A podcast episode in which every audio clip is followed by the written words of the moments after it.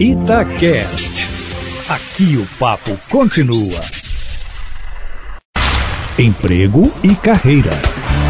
Jaqueline Rezende, trabalho remoto veio mesmo para ficar ou tem empresa aí que tá voltando atrás nessa história, hein? Bom dia para você. Bom dia, Júnior. Essa pergunta é ótima. Você acredita, meu amigo e meus ouvintes queridos, que existem empresas que no começo da pandemia chegaram a entregar um prédio inteiro, colocar todo mundo em home office e perceberam que a produtividade não é a mesma. Estão voltando de forma híbrida. E o que, que é isso? Metade home office, metade no ambiente de trabalho, fazendo um, né, assim, uma rotatividade ali das pessoas, justamente para a saúde mental.